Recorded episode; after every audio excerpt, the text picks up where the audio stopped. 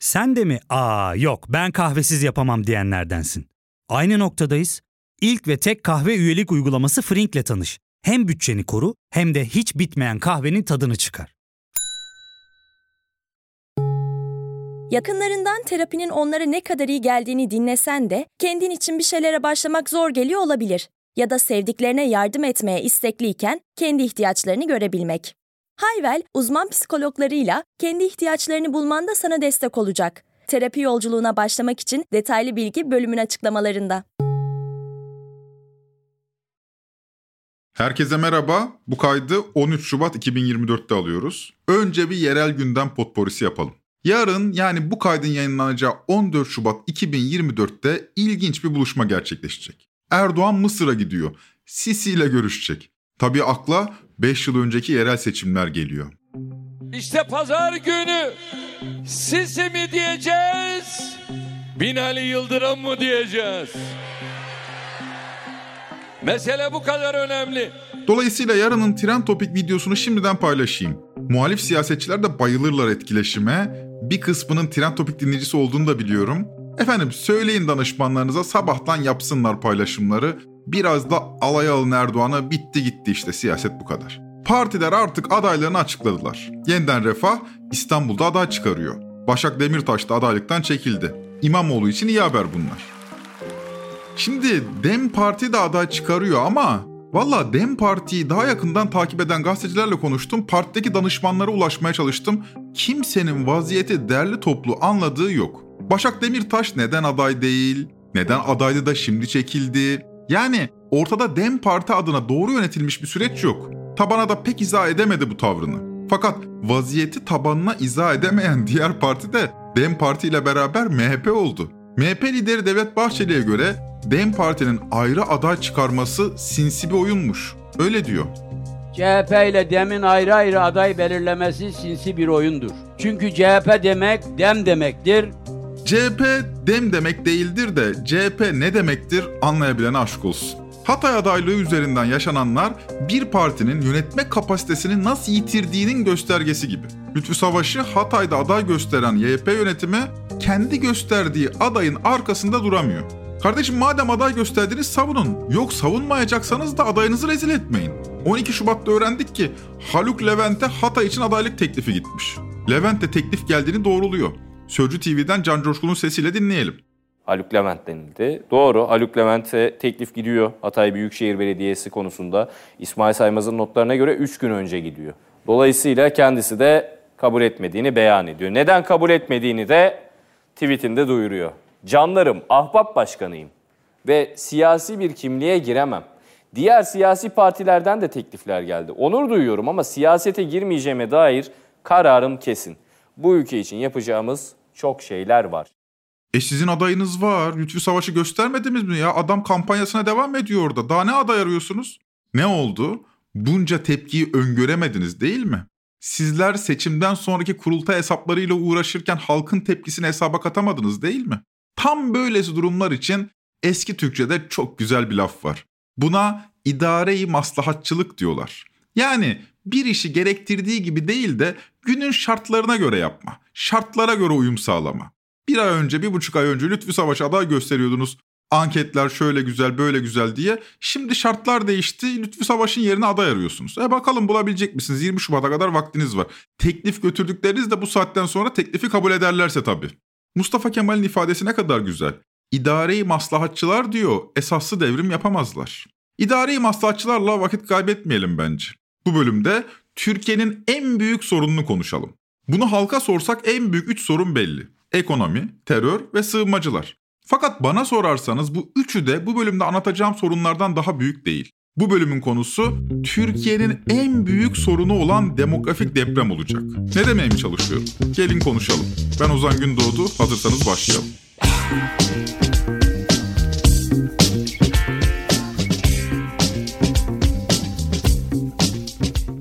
6 Şubat 2024 günü Türkiye İstatistik Kurumu adrese dayalı nüfus kayıt istatistiklerini yani nüfus verilerini yayınladı. Biliyorsunuz artık sokağa çıkma yasağı olan nüfus sayımları yapılmıyor. Gençler bilir mi bilmem ben şahit olan son kuşağım sanırım. Eskiden nüfus sayımı yapılacağı gün sokağa çıkma yasağı ilan edilir.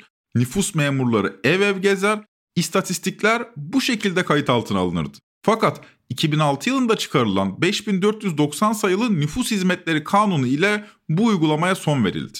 Artık veriler dijital ortamdan takip edilmeye başlandı. E iyi de oldu. Bu tarihten itibaren her yılın Şubat ayının ilk haftasının sonunda nüfus verileri TÜİK tarafından açıklanıyor.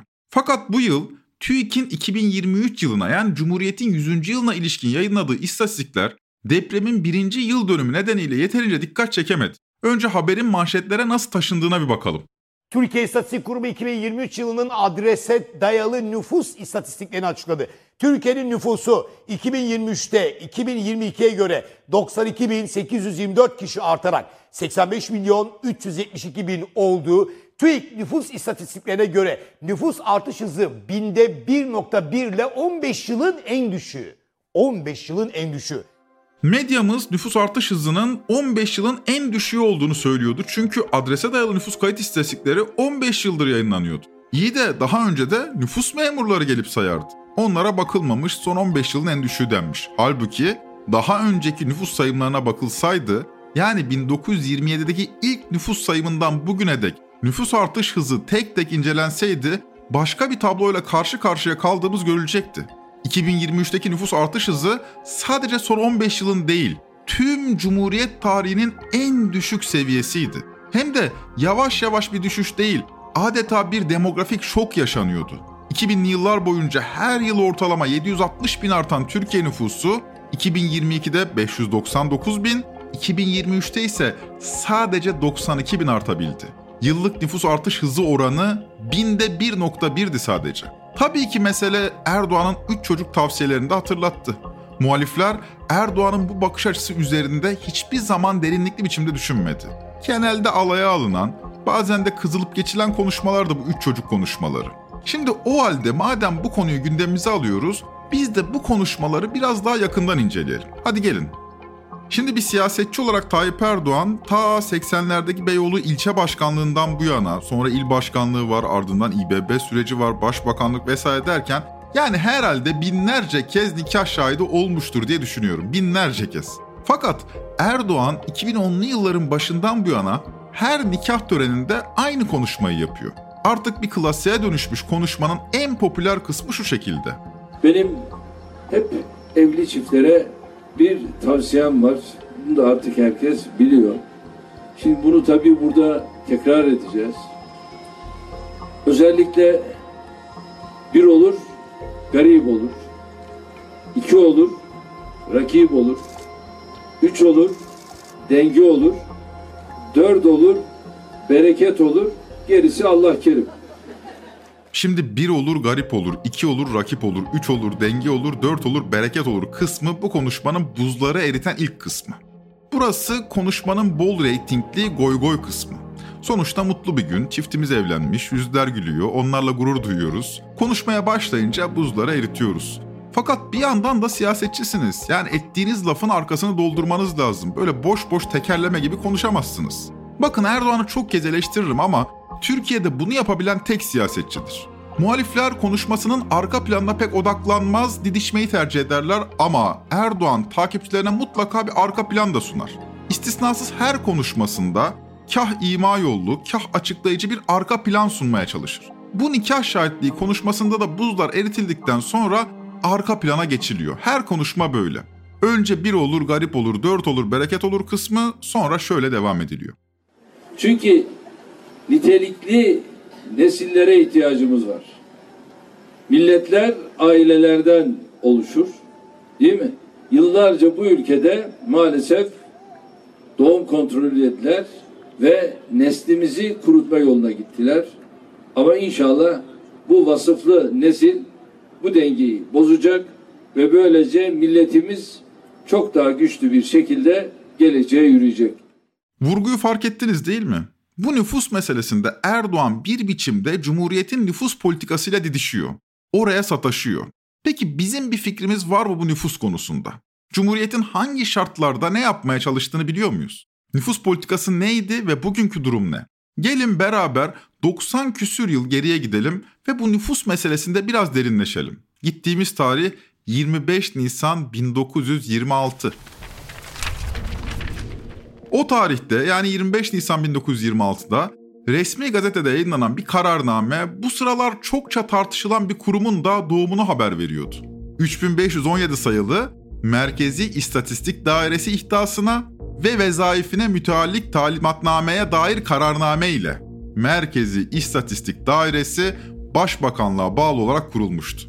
Başbakanlığa bağlı bir daire olarak oluşan Merkezi İstatistik Dairesi'ni biz bugün TÜİK olarak anıyoruz. Peki neden Merkezi İstatistik Dairesi'nin kurulması isteniyordu bu tarihte biliyor musunuz? Çünkü nüfusumuzu bilmiyorduk. Nüfusu saymak için böyle bir daire kuruldu. Evet, TÜİK'in kuruluş amaçlarından ilki Türkiye'nin nüfusunu tespit etmekti. Böylece 1926'nın yaz aylarından başlanmak üzere hazırlıklara başlandı. Merkezi İstatistik Dairesi'nin ilk görevi bir yıl içinde Türkiye'nin nüfusunu tespit etmekti. Hazırlıklar biraz gecikmeyle 1927'nin sonbaharında tamamlanabildi. Türkiye ilk kez 27 Ekim 1927'de sayılacaktı. 14 Ekim'den itibaren devletin yarı resmi yayın organı Hakimiyet Milliye Gazetesi'nde sayım Türkiye'ye şu şekilde duyuruldu. 28 Teşriğini evvel günü hepimiz bulunduğumuz yerlerde kalacak, sayım memurlarının gelmesini bekleyeceğiz. Milletçe kuvvetimizi, sayımızı bilelim. Bunu 28 Teşriğini evvel cuma günü öğreneceğiz. O gün memlekette nüfus sayımı vardır. Hepimiz yazılmaya mecburuz. Nüfus sayımından dolayı hiç kimseden yeni vergi alınmayacaktır. Nüfus sayımı ücret, masraf verilmeyecektir. Bütün masrafı devlet hazinesi ödemiştir. Memleketi iyi idare etmek için hükümetin her köyde, her şehirde ne kadar nüfus olduğunu bilmesi lazımdır. Bu suretle devlet işleri daha iyi, daha muntazam olur. Anadolu insanı tabii çok acı çekiyor 19. yüzyıl boyunca. Bir kere küçülen imparatorluğun göçlere etkisi çok fazla. Hele ki Balkanlardan akın akın Anadolu'ya geliyor muhacirler. Bu kaydı dinleyen pek çok dinleyicimizin ata dede toprağının bugünkü Türkiye sınırları dışında olduğunu eminim. Ya Cumhuriyet'in kurucusunun bile ata dede toprağı Cumhuriyet'in dışındadır. Balkanlardan gelenler, Kafkasya'dan gelenler. Böylece 1800'lerin başında 9.4 milyon olan Anadolu nüfusu 1900'lerin başında 15 milyona dayanıyor. Peki bu tarihlerde böyle nüfus memurları var da sayım mı yapıyor? Yo. Peki biz nereden biliyoruz bunları? Valla benim kaynağım ekonomi tarihçisi Şevket Pamuk. 1927'deki bu ilk nüfus sayımının hikayesi çok ama çok enteresan. İş Bankası yayınlarının Cumhuriyet'in 100. yıl serisi için çıkardığı Cumhuriyet'in ilk sayımı adlı bir kitap var. Orada bizdeki en önemli ekonomi tarihçilerinden Şevket Pamuk'un bir makalesine de yer verilmiş. Hocanın dediğine göre Osmanlı'da da nüfus sayımları yapılırmış ama bugünkü gibi değil. Yani yalnızca bu sayımlara dayanarak bugünkü Türkiye sınırlarında kalan nüfusu çıkartmak çok zormuş. Ama Şevket Pamuk nüfusa ilişkin tahminler yürütülebilecek kaynakları derlemiş ve şöyle diyor makalesinde Şevket Hoca. Bugünkü Türkiye sınırları içinde kalan alanın nüfusu 19. yüzyıldan önce hiçbir dönemde 10 milyonun üzerine çıkmamıştı. Türkiye sınırları içinde kalan nüfus 16. yüzyılda önemli bir artış göstererek belki 8 milyona ulaşmış, izleyen 200 yılda ise dalgalı bir seyir izlemiştir. Bugünkü sınırlar içindeki Türkiye'nin nüfusu üzerine 1830 ve 1840'larda yapılan tahminler 9 ila 10 milyon arasında değişiyor.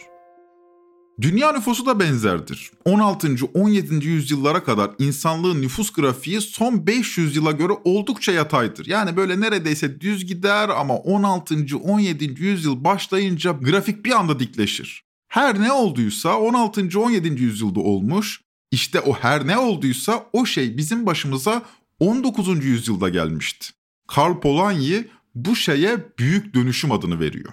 Üretim ilişkilerinin tümüyle değişmesiyle yaşanan. Katı olan her şey buharlaşıyordu. Kapitalist üretim ilişkilerinin hakim hale geldiği tüm bölgelerde nüfus artış hızı da yükseliyordu. Çünkü kapitalizm büyüme üzerine kurulu bir ekonomik modeldi. Büyümediği zaman iflas ediyordu.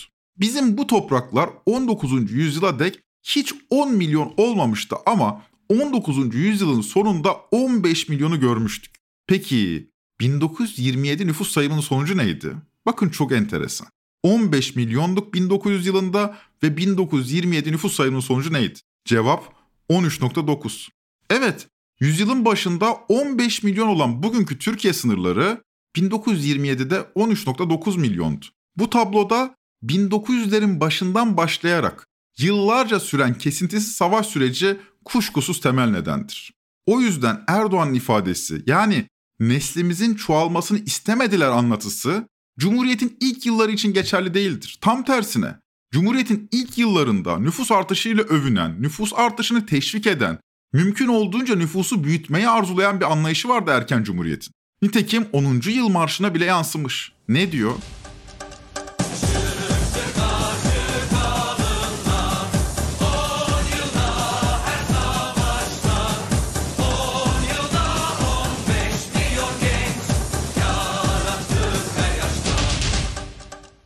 Yeni Türkiye Cumhuriyeti'nin vatandaşlarından oluşan Türk ulusu 10. yıl marşında her yaştan 15 milyon genç şeklinde tarif ediliyordu. 1950'de 20 milyonu geçmiştik. 1960'da 28 milyona ulaştık. 1980'de 45, 90'da 55, 2000'de 65 milyona dayandık. Nüfusumuz hızla artıyordu ama bu esnada demografimizde bazı değişiklikler de gözlemeye başlamıştık. Nüfusumuz 90'lı yıllardan itibaren yaşlanmaya başlamıştı. Cumhuriyet'in ilk 70 yılında görmediğimiz bir eğilim 90'lardan itibaren gözlenmeye başlamıştı. Ortanca yaşımız büyüyordu. Yani tüm Türk vatandaşları küçükten büyüğe soldan sağa dizilse tam ortada kalanımızın yaşı artık öyle eskisi gibi onlu yaşlarda değildi. 1935'te ortanca yaşımız 21.2 idi bakın. 1940'da 19, 50'de 20, 60'da 21,5, 70'de geri 19'a düşüyor, 80'de 20. Yani yatay bir grafik var. Bizim ortalama yaşımız genellikle 19-21 arasında Cumhuriyet'in ilk 70-80 yılında. Demografik grafik istikrarlı yani. Fakat 1990'da ortanca yaşımız 22.2'ye yükseliyor. 2000'e geldiğimizde ise tam ortasındakinin yaşı 25 olan 65 milyon kişiye ulaşıyoruz. 90'lı yıllardan itibaren yaşlanmaya başlamıştık. Hala oldukça gençtik bunu kabul edelim ama gençlerimizin nüfus içindeki oranı yavaş yavaş yavaş yavaş azalıyordu. Yaşlılarımızın oranı artmaya başlamıştı. Bu nedenle ortanca yaşımız azar azar artıyordu. Yüzyılın başında ortanca yaşı 25 olan 65 milyon kişiydik. 20. yüzyılda neredeyse hiç yaşlanmamış fakat yüzyılın sonuna doğru yaşlanma alametleri göstermeye başlamıştık. Peki Cumhuriyet'in 100. yılında ne durumdayız? TGRT Haber'den Tuna Öztunç'un sesiyle dinleyelim. Yaşlı nüfus arttı, ortanca yaş 34'e yükseldi. Erkek nüfusu 42 milyon 734 bin 71 kişi, kadın nüfusu 42 milyon 638 bin 306 kişi. Yüzyılın başında 25 olan ortanca yaşımız 2022'de 33,5'tu. 2023'te 34'e çıktık. 2030'lu yıllarda 40 olacağız. Nüfusumuz değişiyordu. Fakat bu değişimi şu anda kimse layıkıyla tartışamıyor. Bu konuyu uzun uzun anlatacak televizyon formatları yok. Çünkü konuşan kafalar, o bildiğiniz konuşan kafalar hem daha ucuz hem de daha çok reyting getiriyor. Kimse uzun uzun meselelerin ehemmiyetini takip etmiyor. Zaten herkesin kendince haklı olduğu bir fikri yok. Kimsenin daha fazla bilgiye de ihtiyacı yok. Hakikatin önemi pek kalmadı. Herkes haklı olmanın peşinde koşuyor. Kimsenin soruları yok. Herkesin cevapları var. İyi de bugün anladığımız mesele değildi ki bu. Yani yaşlanma meselesinden bahsediyorum. Daha önce hiç mi tartışılmamıştı? Yok, öyle değil. Aslında 90'lı yıllarda değişimi ilk fark edenlerin başında TÜSİAD geliyor. TÜSİAD Ocak 1999'da yani Cumhuriyet'in 75. yıl etkinlikleri kapsamında Türkiye'nin fırsat penceresi, demografik dönüşüm ve iz düşümü başlığı taşıyan son derece kapsamlı bir rapor hazırlıyor. Raporun linkini açıklamalar kısmına bırakacağım. Arzu edenler raporu inceleyebilirler. Fakat raporun detaylarına eğilmeden önce bir reklamları dinleyelim.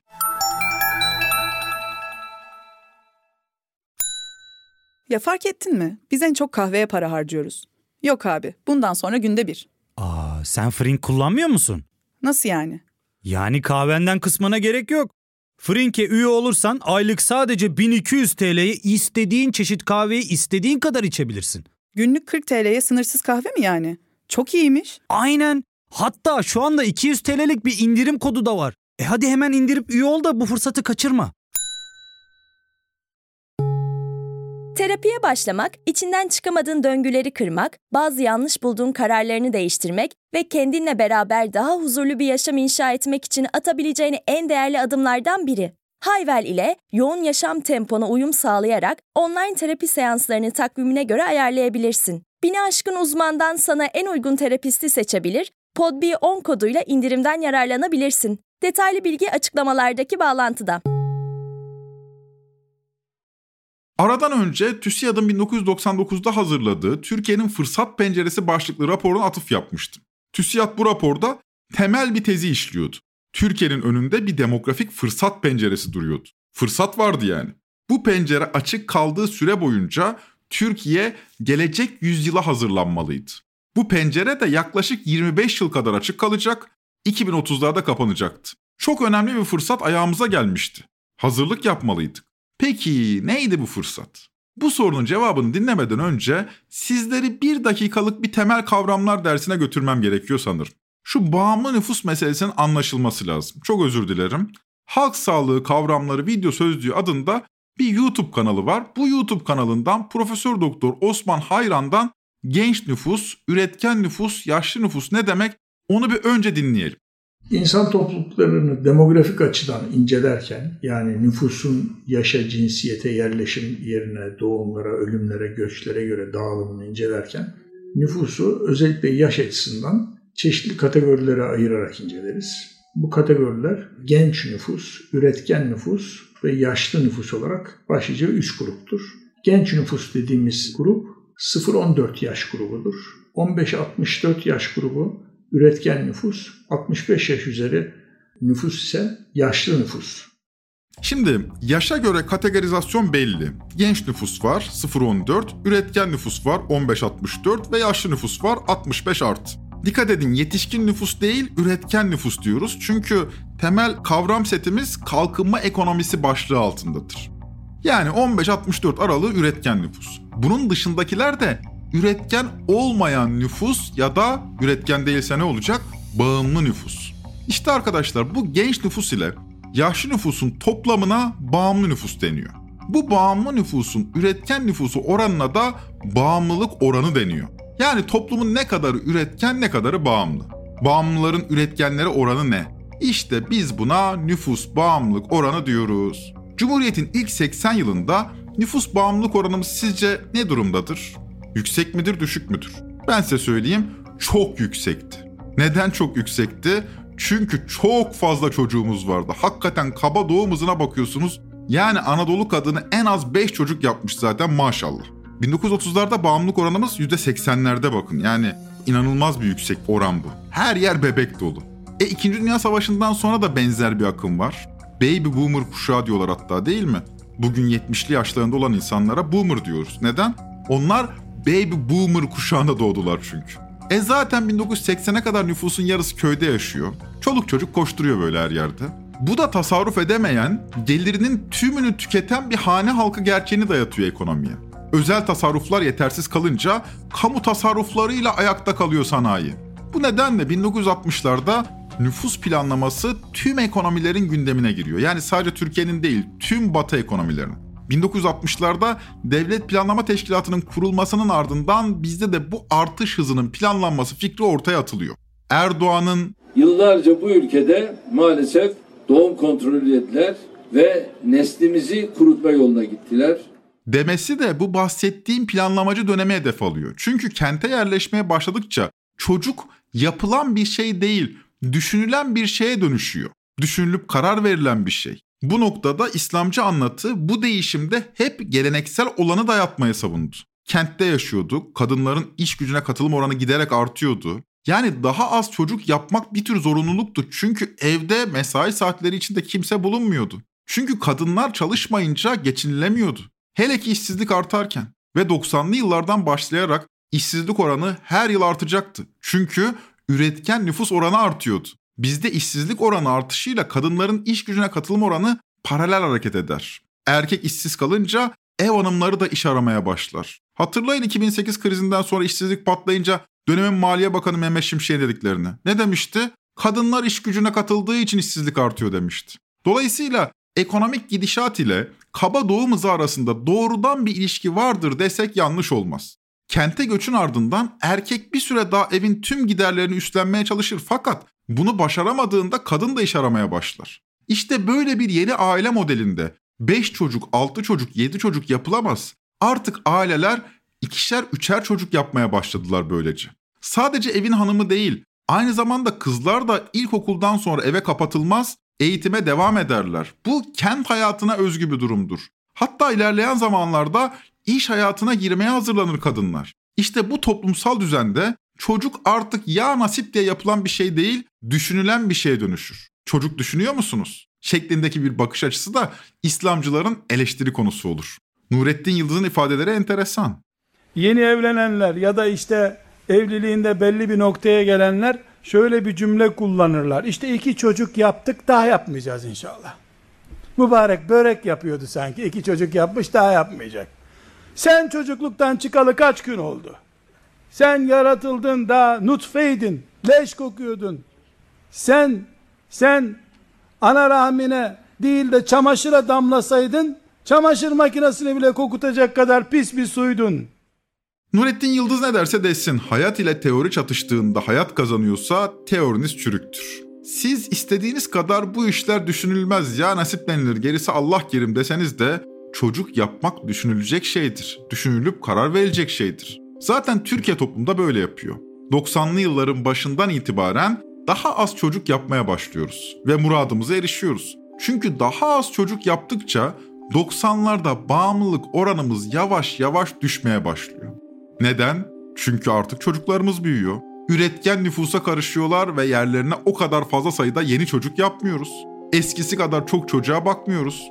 Köy hayatında 6-7 çocuğa bakan aileler kentte 2 artı 1 evlerde 1-2 çocuğa bakabiliyorlar. Böylece çocuklar büyüyor ve üretken nüfusun toplam içindeki oranı giderek artıyor.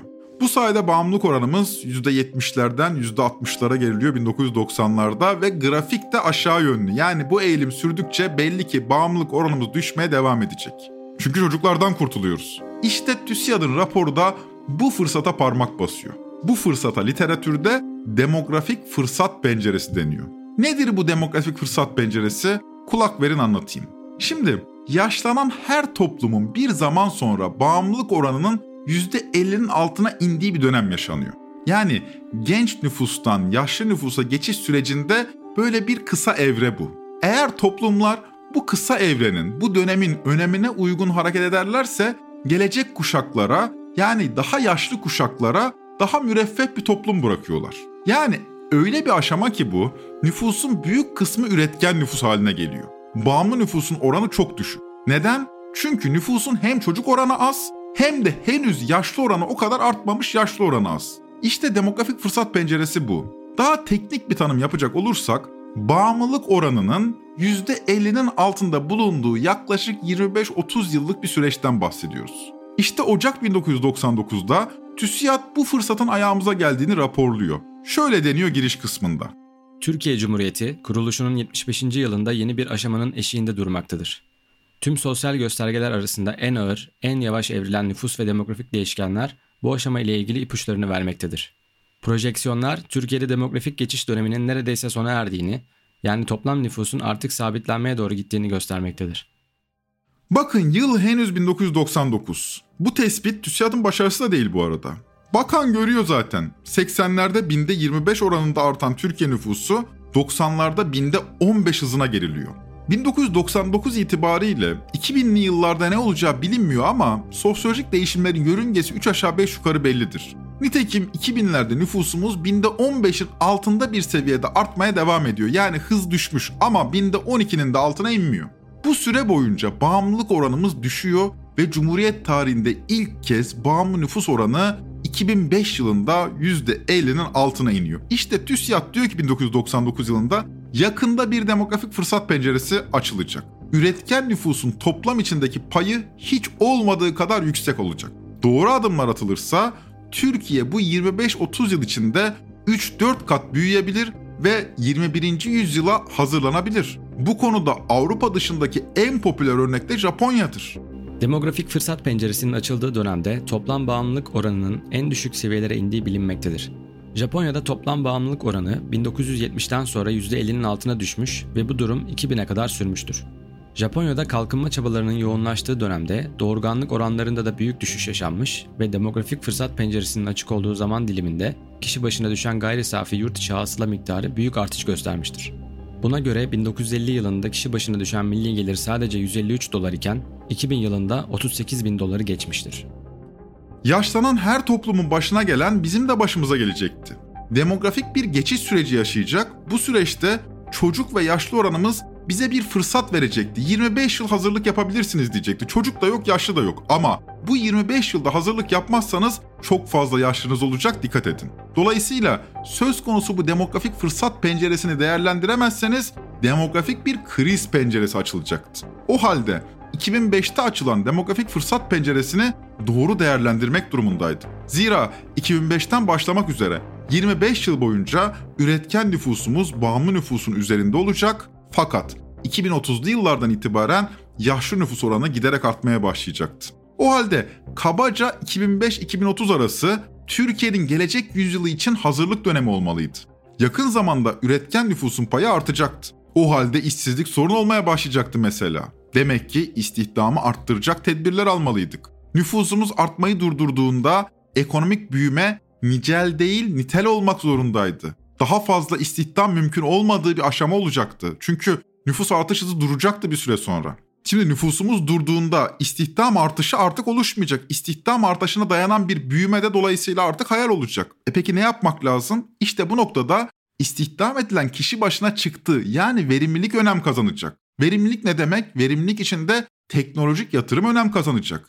Yeni dönemde niceliğin artmayacağı gerçeğinden hareketle niteliği arttırmaya odaklanmalıydık. İnşa edilen okul, inşa edilen hastane, yol, baraj sayısından çok bunların niteliği önemliydi. Demografik fırsat penceresi sürecinde bunu yapan kazanacaktı. 99 TÜSİAD raporu şöyle diyor. Ekonomik büyümenin ve toplumsal gelişmenin sadece rakamsal artışla, yani yapılan yatırımın miktarı, inşa edilen okul, fabrika, otoyol, baraj vesaire adedinin fazla oluşuyla sağlanabileceği ve ilerlemenin öncelikle bu rakamsal artışa bağlı olduğu düşüncesinin terk edilmesi zamanı çoktan gelmiştir. Günümüzde esas vurgu kantiteden kaliteye, nicelikten niteliğe kaymıştır. TÜSİAD'ın günahları çoktur fakat uyarıyı dikkate almakta fayda var. Zira ideolojiniz her ne olursa olsun, ister sağcı ister solcu olun, yaklaşan bir hakikate karşı hazırlanmalıydık. 2000'li yıllardan 2020'li yılların sonuna dek üretken nüfusumuz yüksek oranda olacaktı ancak 2030'lardan itibaren yaşlı nüfusun oranı artmaya başlayacaktı. 2050'lerde ise nüfus artış hızımız duracak ve takriben 100 milyon civarında artık tepe noktayı görmüş olacaktık. O halde daha fazla hastane, okul, yol vesaireden ziyade bunların niteliklerinin arttırılmasına ihtiyacımız vardı. Artık büyümenin motoru nicelik artışları değil, verimlilik artışları olmalıydı. Artık şöyle şeylerle övünmemeliydik. Taşına toprağına kurban olduğumuz vatanımız için gece gündüz demeden ter döküyoruz. Bu anlayışla 17 yılda Elazığ'a ne kadar yatırım yaptık biliyor musunuz? 14 katrilyon yatırım yaptık. Çocuklarımız en rahat ortamlarda eğitim alsınlar diye 2289 adet yeni derslik inşa ettik. Fırat Üniversitemize fakülte, enstitü, meslek yüksekokulu ve diğer yüksek okullardan oluşan 11 eğitim kurumu daha ekledik. Bugün 42 binden fazla öğrencisi olan üniversitemizin öğrenci sayısı son 17 yılda 25 bin artış gösterdi. Yüksek öğrenim öğrencileri için 5545 kişi kapasiteli yurt binaları açtık. Bu yıl merkezde 1750 kişi kapasiteli yüksek öğrenim yurdu daha açıyoruz. Türkiye biraz önce Erdoğan'dan dinlediğiniz biçimde sabit sermaye yatırımlarından daha çok beşeri sermayesini arttırmak zorundaydı. Nitelikli eğitim bu noktada çok önem kazanıyordu. Çünkü daha fazla okula, daha fazla camiye, daha fazla hastaneye, daha fazla yola ihtiyacımız kalmayacak günler yaklaşıyordu. Nüfusumuz artmamaya başlayacaktı. Öyleyse nasıl büyüyecektik? Cevap çok açıktı. Üretimde teknoloji kullanımı artmalı, yaşlı bir nüfusun üretim yapabileceği altyapı oluşturulmalıydı. Önemli olan nicelik değildi, nitelik artışı yaşanmalıydı. 99 TÜSİAD raporuna göre üniversite sayısı yeterliydi mesela. Daha fazla üniversiteye değil, daha nitelikli üniversitelere ihtiyaç vardı. İlk ve orta öğretimde eğitimin niteliği artmalı, üniversiteler araştırma geliştirme faaliyetlerin temel belirleyicisi olmalıydı. Yani sayı değil nitelik artmalıydı. Fakat Erdoğan'ın bakış açısı daha farklıydı. 2019 eğitim yılı açılışında sayıyla övünüyordu Cumhurbaşkanı. 8 milyon üniversiteden bahsediyordu. Bizim lise çağlarında üniversiteye girmedeki oran neydi onu da söyleyeyim. Onda bir. Yani 10 öğrenciden bir tanesi üniversiteye ne yapıyordu? Girebiliyordu. Ama şimdi neredeyse tamamı girebiliyor. Bu noktaya geldi. Şimdi birileri şunu diyor. E, girecek de ne olacak yani? Çok şey olacak. Allah'ın izniyle işte bu 8 milyon üniversiteli diyorum ya.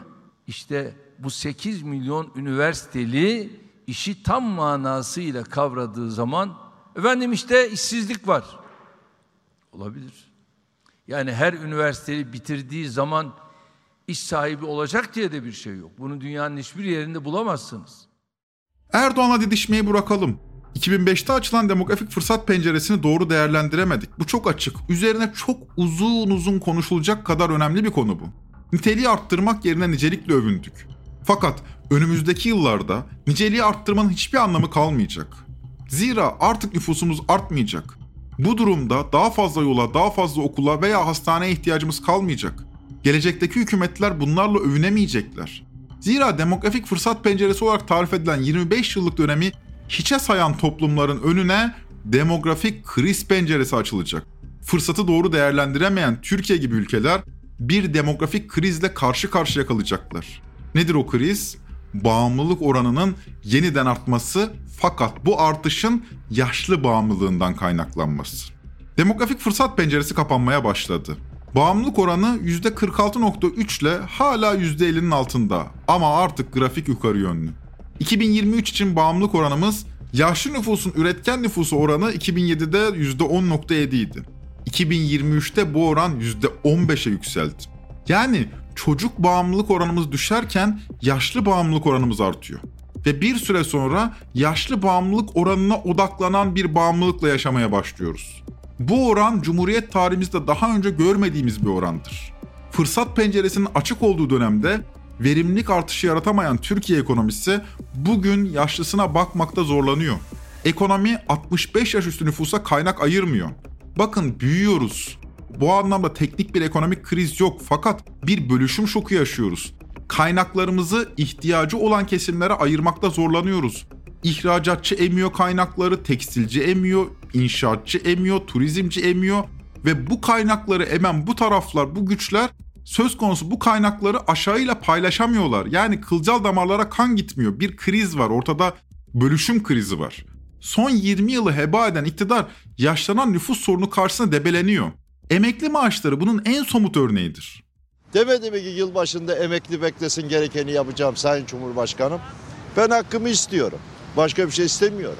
Ama 10 milyara nasıl geçim yapacağım ben ya? Benim kiram 15 milyar. Sizde de oturuyorum. 15 milyar veriyorum. Çıkarmaya çalışıyor ben. Çıksam 25'e verecek oraya da.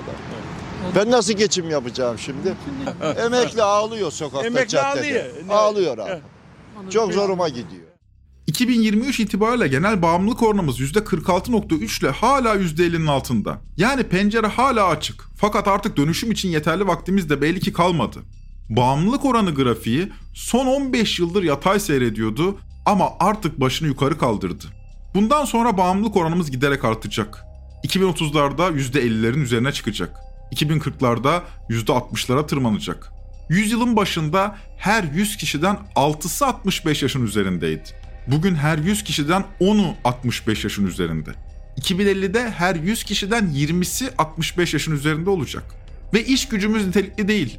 Hemen hepsi hizmet sektöründe çalışıyor istihdamın. Nüfus diplomalıdır ama eğitimli değil.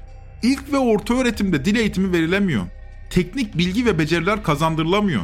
Türk insanı okuduğunu ve dinlediğini anlayamıyor. Üniversite eğitimi de giderek nitelik kaybediyor. Böyle bir nüfusla yaşlı bağımlılık oranı giderek artan bir demografiye hazırlanıyoruz. Ve bu bölümde değinmeden olmaz ama başlı başına bir bölüm boyunca konuşulmaya hak eden bir diğer konu da göçmen nüfustur. Burada resmi veri yok ama şunu biliyoruz.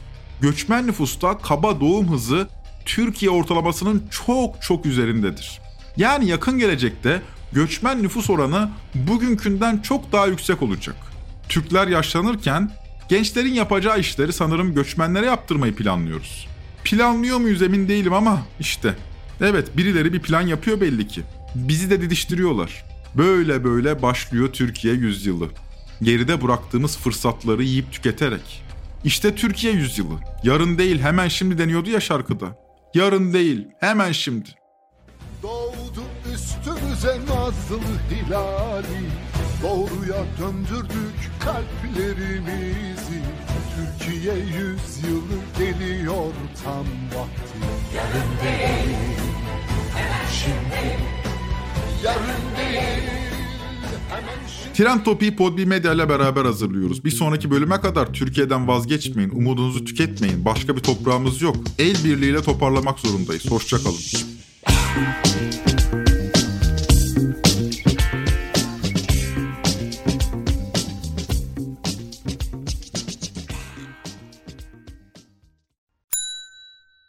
Ve tek kahve üyelik uygulaması Frink, 46 ildeki 500'den fazla noktada seni bekliyor. Açıklamadaki kodu girerek sana özel 200 TL'lik indirimden faydalanmayı unutma. Hadi sen de Frink üyeliğini başlat, kahven hiç bitmesin. Hem bugününe hem yarınına katacaklarıyla terapi yolculuğuna ve daha iyi hissetmeye bugün Hayvel ile başla. Açıklamadaki linkten Hayvel'i indir, ücretsiz tanışma görüşmelerinin ardından bütçene uygun seans paketini seç ve terapi yolculuğuna başla.